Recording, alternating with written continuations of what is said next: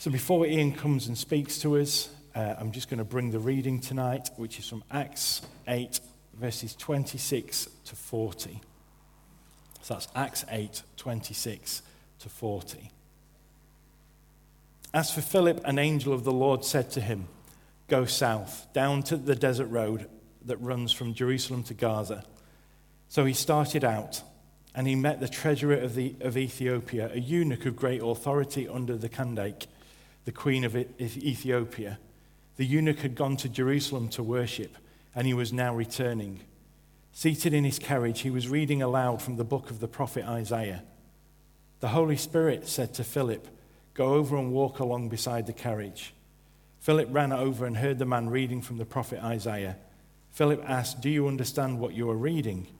The man replied, How can I unless someone instructs me? And he urged Philip to come up into the carriage and sit with him. The passage of scripture, he, scripture he'd been reading was this He was led like a sheep to the slaughter, and as a lamb is silent before the shearers, he did not open his mouth. He was humiliated and received no justice. Who can speak of his descendants? For his life was taken from the earth. The eunuch asked Philip, Tell me, was the prophet talking about himself or someone else? So, beginning, beginning with this same scripture, Philip told him the good news about Jesus. As they rode along, they came to some water. And the eunuch said, Look, there's some water. Why can't I be baptized? He ordered the carriage to stop, and they went down into the water, and Philip baptized him. When they came up out of the water, the Spirit of the Lord snatched him away, Philip away. The eunuch never saw him again, but went on his way rejoicing. Meanwhile, Philip found himself farther north at the town of Azotus. He preached the good news there and in every town along the way until he came to Caesarea. Ian. Hi, everyone. Nice to see you. And as somebody used to say, to see you. Hey, great. Well, it's better than being stuck on the motorway just outside Dover, isn't it? Be honest. I don't ever remember starting a, message with a disclaimer before. Uh, but I need to tell you that I had not seen the August programme before I planned and prepared uh, this message. And it was only when I, I came to see the August programme for, on, on Friday when it, it came out that I realised that there was maybe some uh, duplication going to be taking place. But having said that, sometimes God has to tell you twice to get the message across, doesn't he? So, uh, so there we go. Anyway, back to tonight. Uh, I don't know about you, but every time I see the red arrows, I get, ah, you know, it, it's just amazing. And over the Jubilee celebrations, was there anybody that didn't see them? No, I think we, you know, they were just about everywhere, weren't they? Uh, and it's occurred to me that there are some lessons uh, that we can draw from them. And I want you to watch the video. I'm going to bring four key things out for us fr- from this as we, as, we, as we go on. And, uh, and just see if you can spot them too. Let's go, Paul.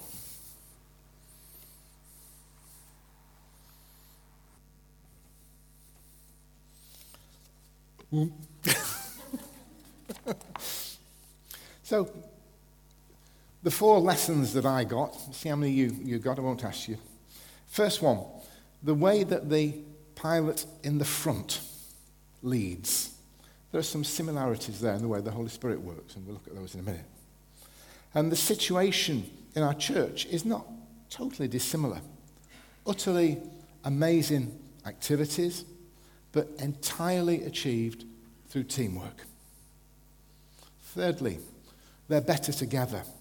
Impressive as they are individually, put them together and it becomes awesome, doesn't it? And it's their unity that makes you gasp. So close together, but actually in unity. And also, finally, did you notice the, the lines on the cockpit? Uh, the final little sequence uh, these are the explosive device that remove the cockpit uh, and enable the pilot to eject at very, very high speed. Uh, and we'll, we'll look at that in a minute as well. And, and just to look at some of the way that these things work in practice. Uh, and also because uh, we're a team, as, as church, we come together as team. Uh, I've asked various individuals, or rather Ian has asked various individuals, uh, to come up and just give a brief testimony as to how some of these things have worked in their lives. So, firstly, the work of the Holy Spirit in leading teams. The chap who is the squadron leader uh, is a chap called Tom Bould, and he's there in the, in the bottom corner. And he has the duty uh, of leading the team, he's the duty of training the team, he equips the team. He's responsible for all aspects of the display. He's always with them. He's always talking. It was his voice that you could hear. And he's always leading from the front in that number one spot. And like the Holy like the, the squadron leader, the Holy Spirit leads the way. He's the voice in your ear, just as the squadron leader is communicating all the time. Did you hear that voice? It, it was all, every time there was a change of direction, now. Do it now. And timing is crucial in that. If any of them are out of time, it's not just a, a, a bit of a mess, it's a disaster for everybody. And it brings the whole thing down. And we need to learn to recognize the Holy Spirit's voice as He prompts us as a team, as church, as believers, to do what He says when He says it, because that is utterly crucial. So, how does the Holy Spirit lead us in church and indeed outside of church? I think there are a number of things.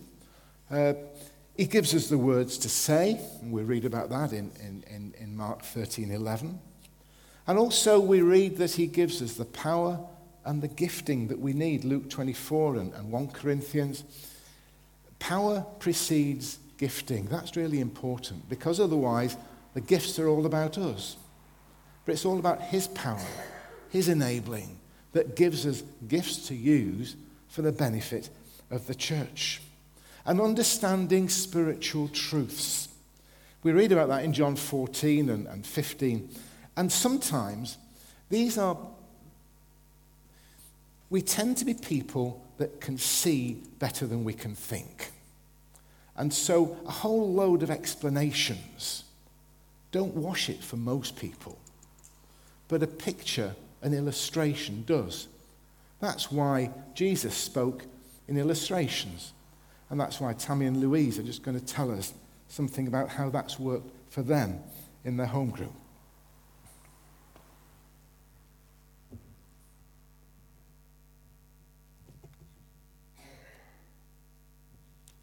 So, good evening. So, so I think as Ian was saying, you know, like teamwork is so important.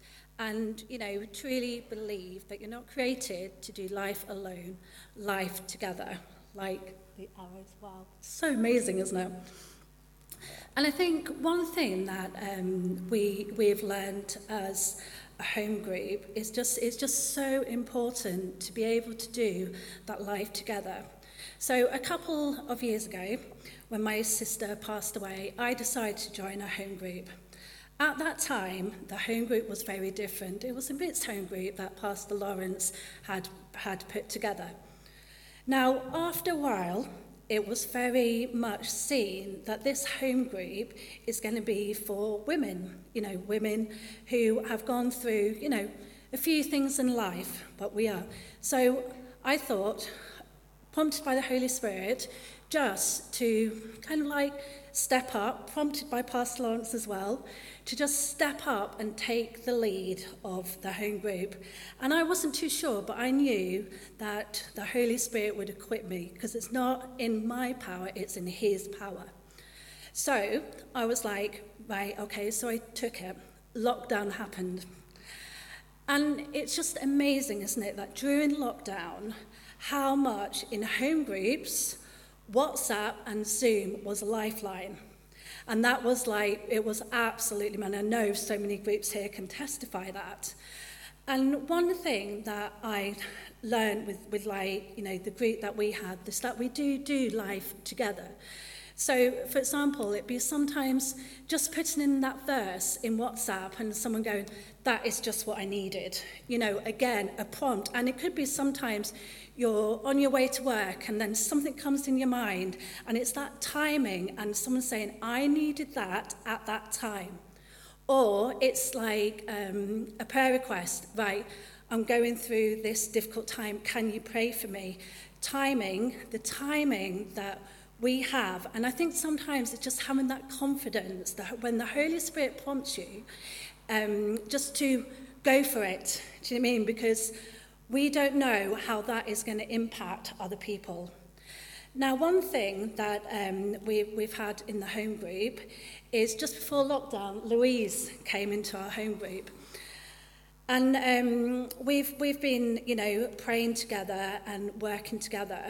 But what um, happened a couple of weeks ago is I basically gave Louise this picture. And it was a picture of a beautiful canal boat was gliding along the canal. Then the canal boat came to a lock. The canal boat had to stop. The lock gate shut and the water needed to be raised. And I'll let Lou explain the next bit. She added the bit about the beautiful canal boat. I was like, I was just thinking of chugging along. um, I'm Louise, um, and I go to Tammy's home group. There's about seven of us all together. Um, I came back to this church three years ago, after many years of wandering in the wilderness. To say that my life had changed would be an understatement. I was reeling and devastated after my 27 year marriage was disintegrating after my husband had an affair. I wanted nothing more than to get through this period of my life and come out the other side as quickly as pain and painlessly as possible. Um, I wanted my marriage to be restored and demonstrate God's power, but that wasn't how it turned out. Being in house group with Tammy and an amazing group of Christian women has been a time of great comfort, laughter, support, and learning for me. I used to cringe at the way people talked about house group and doing life together, uh, but whatever you want to call it, that's what we do. We all have different challenges, but one thing I have in common with these several members of the group is that they've all navigated divorce themselves None of them wanted it, but despite it, God has loved and guided us through His Holy Spirit and through this group.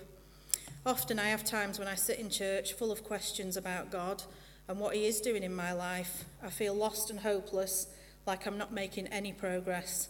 But my friends in the group can see that God is working and changing me.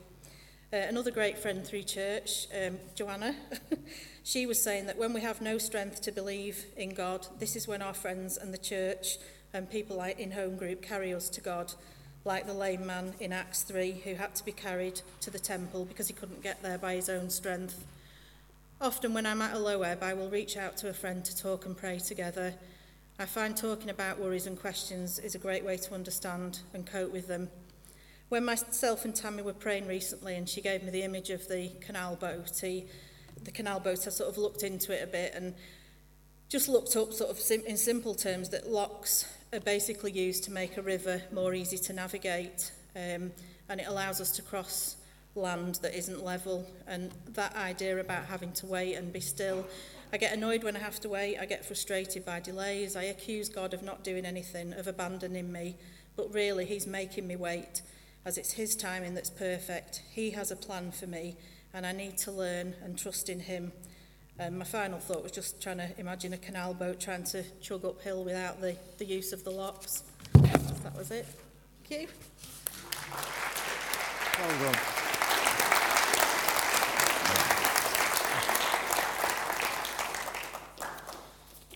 You see, timing is all, isn't it? Louise was ready, she'd been prepared, and then the picture and the message come. It's really important. Uh, and also, we'll, we talk about being witnesses to our faith, being given the words at the right time. I'm also told by, by Paul Rowe that the, uh, the pilots have a double check system. So they, they not only listen to the intercom, but their eyes are always on the front pilot. Because when they're in display, whatever the front pilot does, they do. And we need to watch and react for when we see the Holy Spirit doing things, that we do them as well. And the second thing is about the way the Holy Spirit works in teamwork with us. The red arrows never forget that the end game is not the display. The end game is bringing honour to the monarch and to the country that they represent. It's not an individual game, it's a team game for a higher purpose. And is that not what church is about? Isn't it just? The Bible says the church is like a body, and the Holy Spirit gives gifts as he, as he wills for the benefit of the body to every believer. No exceptions. We looked into those the other week. A whole load of different gifts. Everything from administration to healing and speaking in tongues and all sorts of stuff. But it's stuff that the church needs, and we all need it. And we need not to show off with it, but to use it for the benefit of each other. And if any of those planes decided to show off with their particular skill, uh, and it wasn't in line with what the rest of the planes were doing, it would have ended in disaster for everybody. And so it happens sometimes in church, doesn't it? Each of you has a role. Don't be jealous. Don't try to play somebody else's part because it won't end well. Which brings us to the passage that we looked at. And, and it's a great example, really. Because we've got Philip there. He's in Samaria. They're having a great mission. Incredible things are happening. Many, many people are coming to Christ. Philip is right in the middle of it. And then out of the blue, the Holy Spirit, or an angel appears, first of all, and says, Go to the road that leads from Jerusalem to Gaza. Now, just think about places for a minute. Samaria is maybe, depending on which way you go, it's between 100 and 140 kilometers north of Jerusalem. Uh, the trouble is, there are one or two mountains in between. You can't go direct, so you've got to go round. Uh, so, according to, to my Google Maps, it's a 21 hour walk. So if you were setting off, so there you are, you've got Philip, massive, great uh, crusade, go, and I want you to walk along the road which goes south from Jerusalem to Gaza, uh, and that's round about another 50 miles uh, from Jerusalem to Gaza. He doesn't say anything else about it. And the Holy Spirit prompts him to go. It, we're not told that he was given an easy way there. He had to leave what he was doing and set off apparently on foot. What he didn't know was that he was going to meet somebody on that road. He'd no idea who until it actually happened, and he'd no idea to plan, prepare anything. What he didn't know was the Holy Spirit had already been working in this man's life through other people, through different sorts of things. And there he was, sat in his carriage, driving along the, the road. Uh, there is, in fact, a, little shrine, as in the Middle East, there are shrines to just about everything, because there aren't many oases on that road, and it's not far off out of Jerusalem. Uh, but Philip didn't know that at the time, so he was walking down this road. It wasn't the result of a strategic planning meeting for evangelism for Ethiopia or anything like that. He was just told to go. And the Holy Spirit had prepared the Ethiopian's heart, worked through the Word of God, and everything had been prepared for Philip to do his bit, which didn't take very long.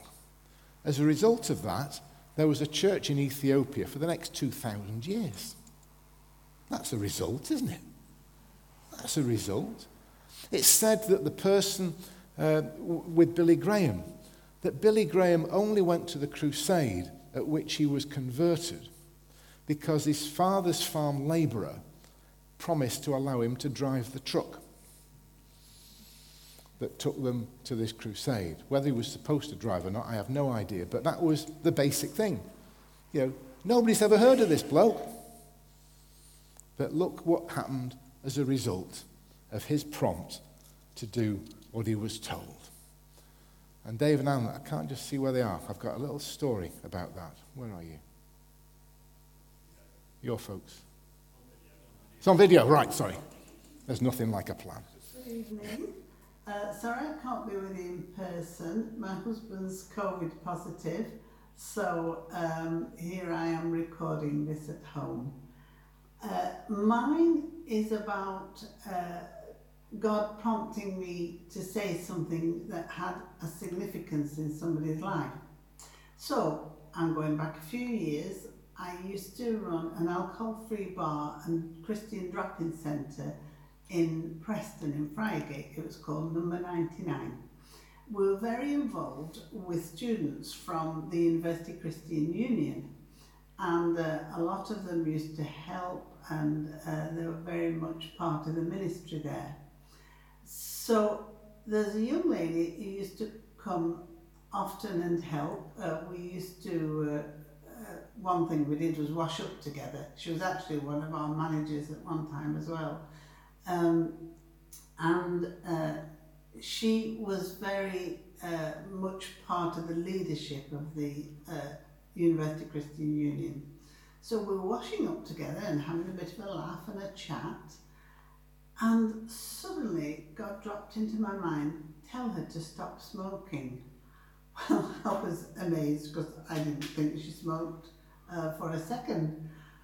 And I thought, oh, heck, I can't do that. But then I thought, no, God's told me I'm going to do it. So I said, you know, God's just told me to tell you to stop smoking. Well, she was shocked. she looked at me. She said, how did you know I smoked? Said, I didn't. I no idea you smoked. Uh, God just told me to tell you that. Um, he wants you to stop smoking. So she went a bit quiet and we carried on washing up and I thought, oh dear, will she ever speak to me again? Uh, how will this go? But um, the day went uh, as usual. And then the next day, she came in again and she said, God really spoke to me yesterday when you said that to me about smoking. She said, I have been secretly smoking and um, I'm sure it's very bad for me and God doesn't want me to do it. Uh, so I haven't smoked since then and with his help I'm going to stop smoking. So can you pray for me? So we went upstairs to the prayer room and we prayed that God would help her to stop smoking.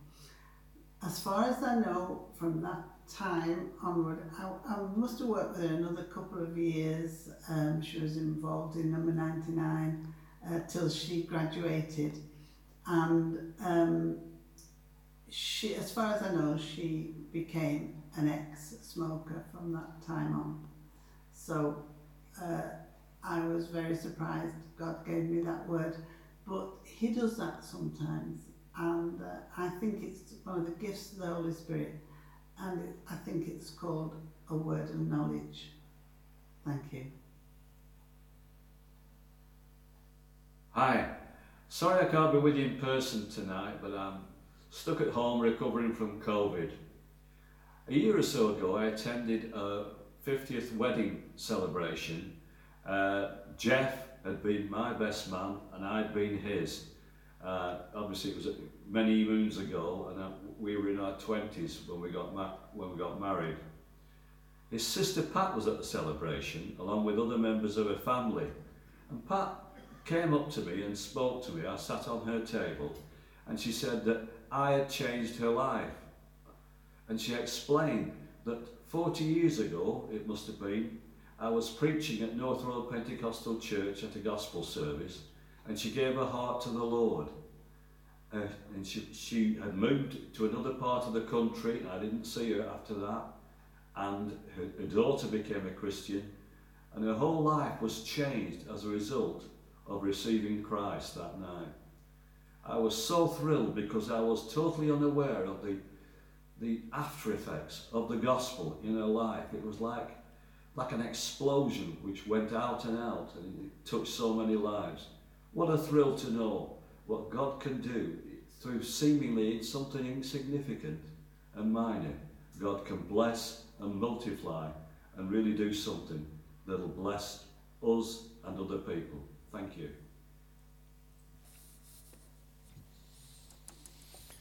So you get the message? respond to God's prompts, even in the little things, and you've no idea if God's prompted it, the sort of size and the significance of the things that will happen afterwards. And thirdly, the Holy Spirit makes us better together.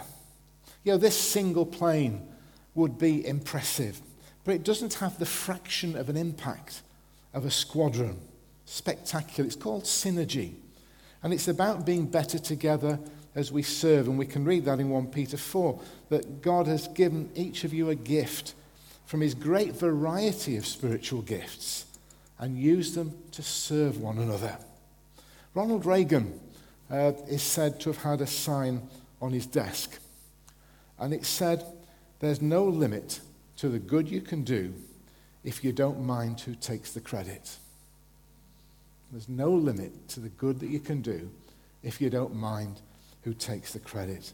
And that's true for us, isn't it? Because we have the potential to be an amazing team here at Forward, but only if we play and work as one.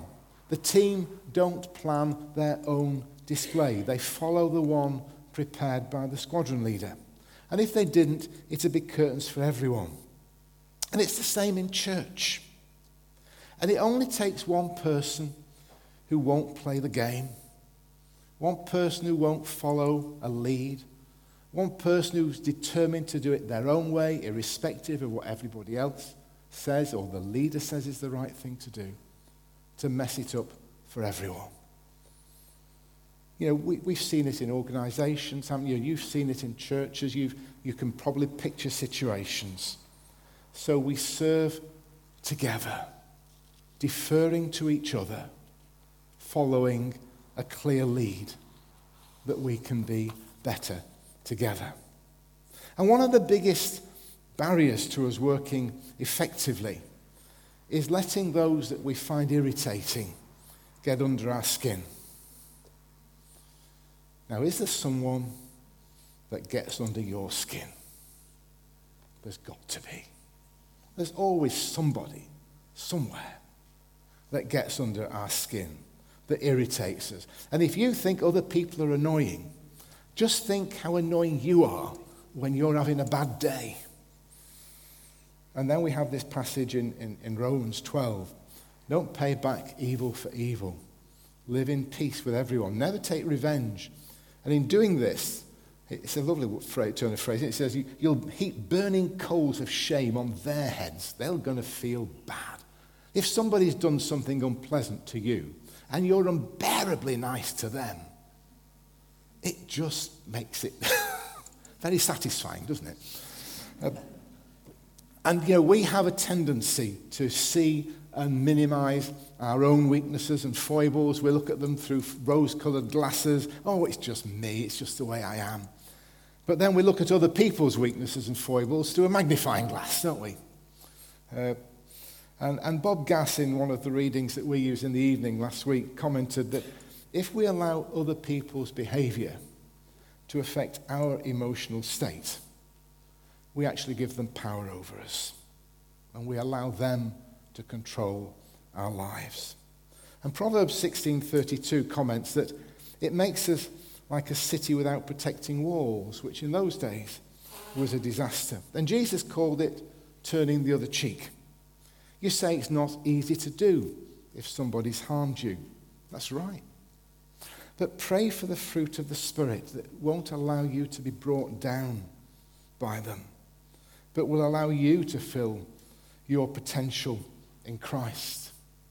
I've got a little note here that says maybe digress to expiation, propitiation issues if time.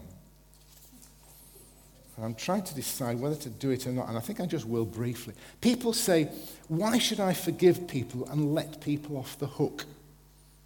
And that is a big problem for many people. But the Bible has two words uh, for, for this process, and it's helpful to use them. One is the word expiation. It expiates the sin. So, for example, uh, I'm going to take my life in my hands now. Let's say, for an example, I assault Sarah. I give her a black eye. She might not be very happy about that, and she might feel greatly offended. But actually, in giving her the black eye, I've committed assault. Assault is an offence against the law. Only an authorised representative of the law can forgive me for an offence against the law. So she can't expiate my sin for that. She can't forgive me for that because the law I've broken is not hers to forgive. That's called expiation.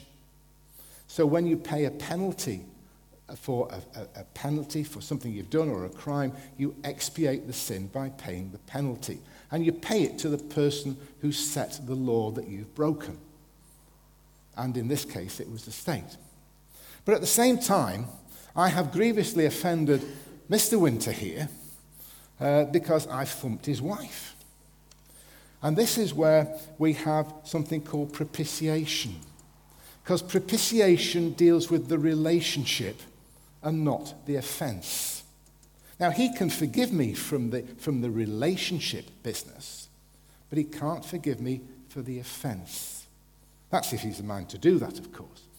Uh, so, propitiation is about relationships, relationship forgiveness, relationship letting, letting it go doesn't take away people's responsibility for anything that they've done wrong. And people get very confused with that. So just because somebody gets under your skin and maybe harms you, and you say, I'm just going to let this be, does not mean they're off the hook because they're not on your hook anyway. They're on somebody else's. And it's either the law or God's or whatever. But relationally, you have to decide what you're going to do. You don't have to be mates, but you just have to not hold the offense. Is that helpful? Right. Number four, the escape route. If it all goes pear shaped. Some of you will have heard about uh, Ian Ferguson's testimony of an escape from an aircraft at high speed and very low to the ground. It was amazing. It made me think I would never want to fly with Ian Ferguson ever. Uh, uh, but uh, the marks on the screen are actually explosive devices. And what happens is that uh, when, when the pilot goes to press the ejector seat, those things explode, push it out, and, and the pilot disappears. And it's about escape.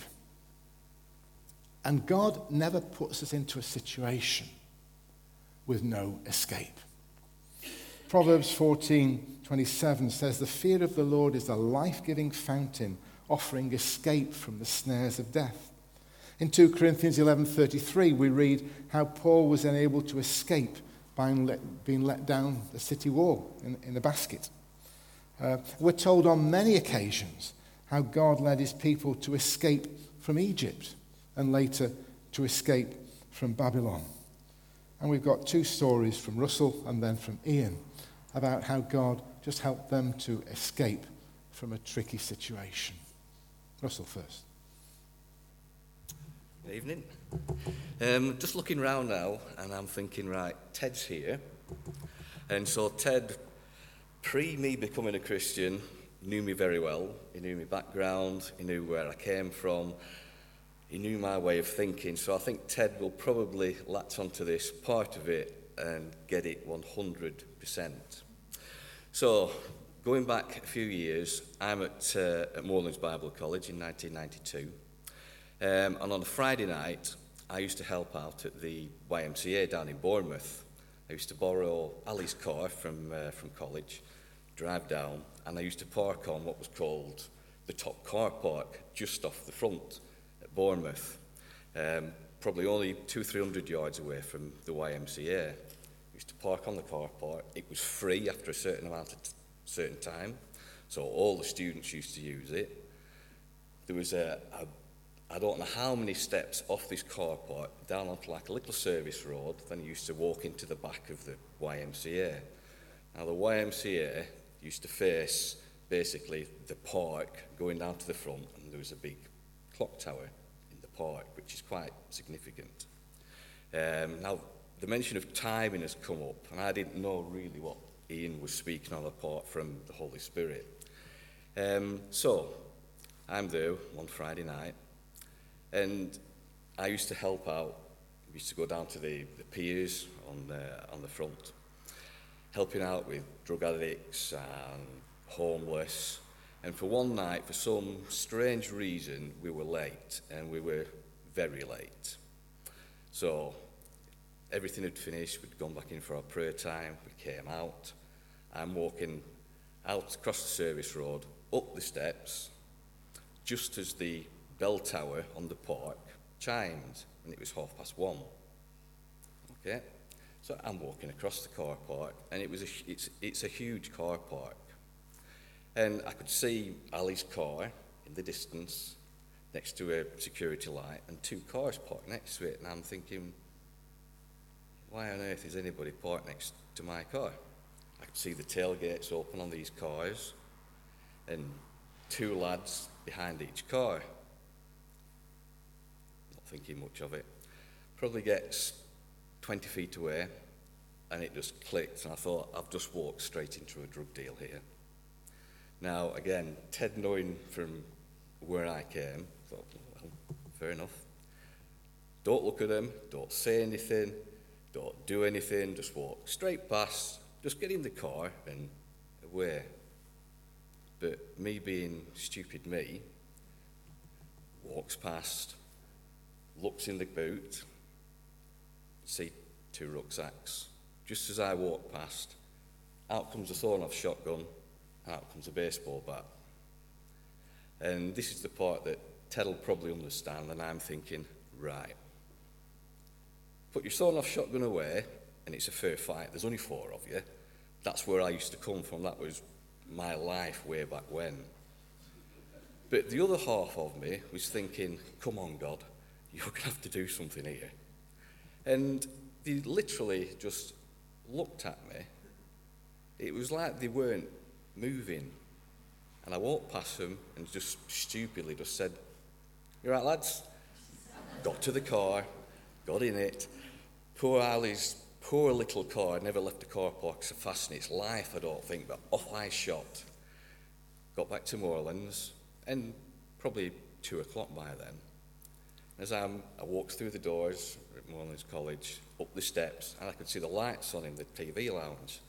I'm thinking somebody's having a late night. As I walked past the TV lounge, it burst out, it, Russ, Russ, are you all right? Uh, yeah. Where have you been? Why? Well, it got to half past one. We were watching a video and we knew we had to pray for you. So we've been praying for you for all this time. Exact same time as I started walking across the car park when that bell tower bell rang. So if you get those little prompts and God says, I want you to pray for somebody or I want you to do, do it. you might just save somebody's life.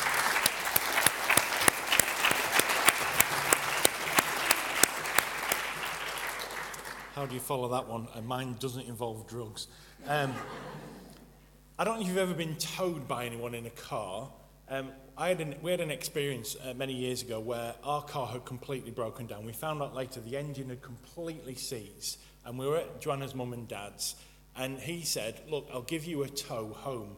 Um, and it was a, an evening, uh, uh it was a Sunday afternoon, and I was actually leading the service here on that Sunday night. And I was like, look, we've got to go, we've got to get this. And he went, I've got this great new tow rope, it's elasticated, we'll get home in no time. So we set off, and I don't know if you've ever been pulled along by an elasticated tow rope. What happens is the car in front heads off, and you sit there and it stretches out, and then suddenly you fire forward. So they live in Horwich, and I'm thinking, we're going to go on the A6 and we get to the motorway junction and I now know it's illegal to tow anyone onto the motorway and I'm thinking he's not going on the motorway. He is definitely, no, he is going on the motorway. and so instead of just doing 50 miles an hour, he thinks he, Ian's got to get back in time to do the service. He floors it.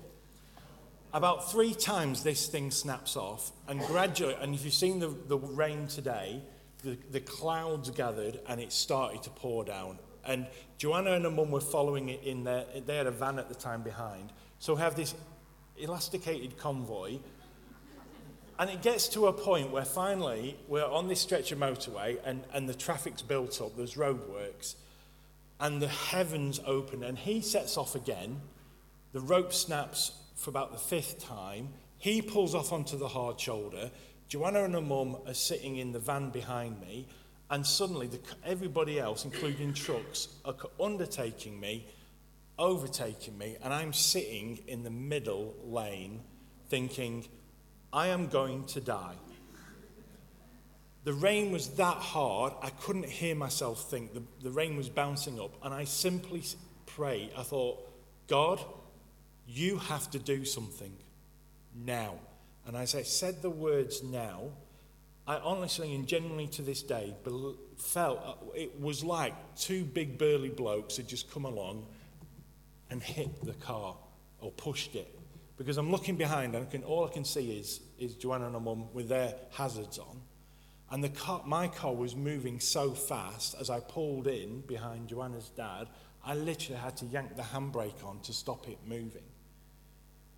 And Joanna and her mum were like, You must have got the engine started. And we know that the engine was completely seized. It, it, there was no way I would have, you know, that it just started. And, and to this day, I believe that God immediately knew what I needed and answered. You know, I was prompted. Well, there was nothing else I could. There was no way I was getting out of the car in the rain with speeding traffic either side of me. And I believe that God did an amazing miracle that night.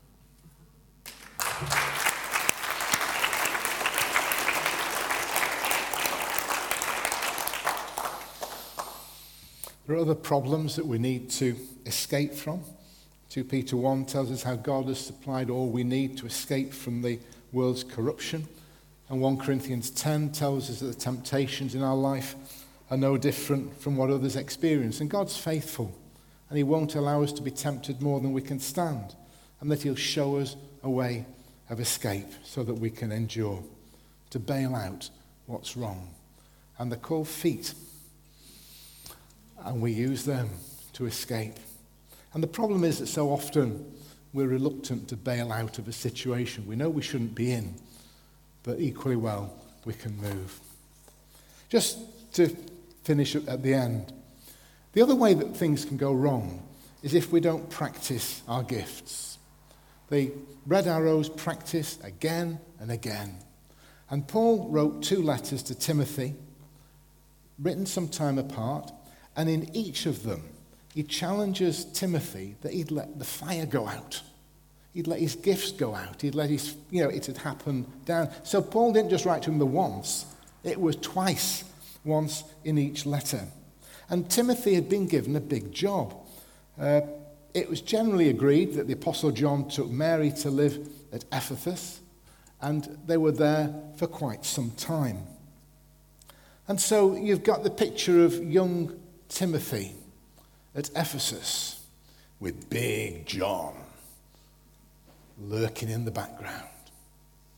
And Paul writes to Timothy, Don't let them look down on you. Who do you think he might have been referring to?